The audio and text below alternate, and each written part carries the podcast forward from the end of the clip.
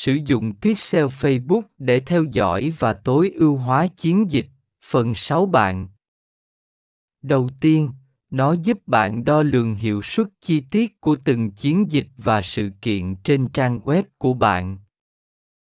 Nó cung cấp thông tin về đối tượng mục tiêu, tỷ lệ chuyển đổi và nhiều dữ liệu khác để bạn có thể tối ưu hóa chiến dịch của mình. Ngoài ra, Facebook Pixel còn giúp bạn xây dựng và đánh giá tệp đối tượng tốt hơn, cải thiện chất lượng quảng cáo và tối ưu hóa ngân sách. Bài viết này sẽ đi sâu vào những lợi ích này và hướng dẫn bạn cách sử dụng Facebook Pixel một cách hiệu quả.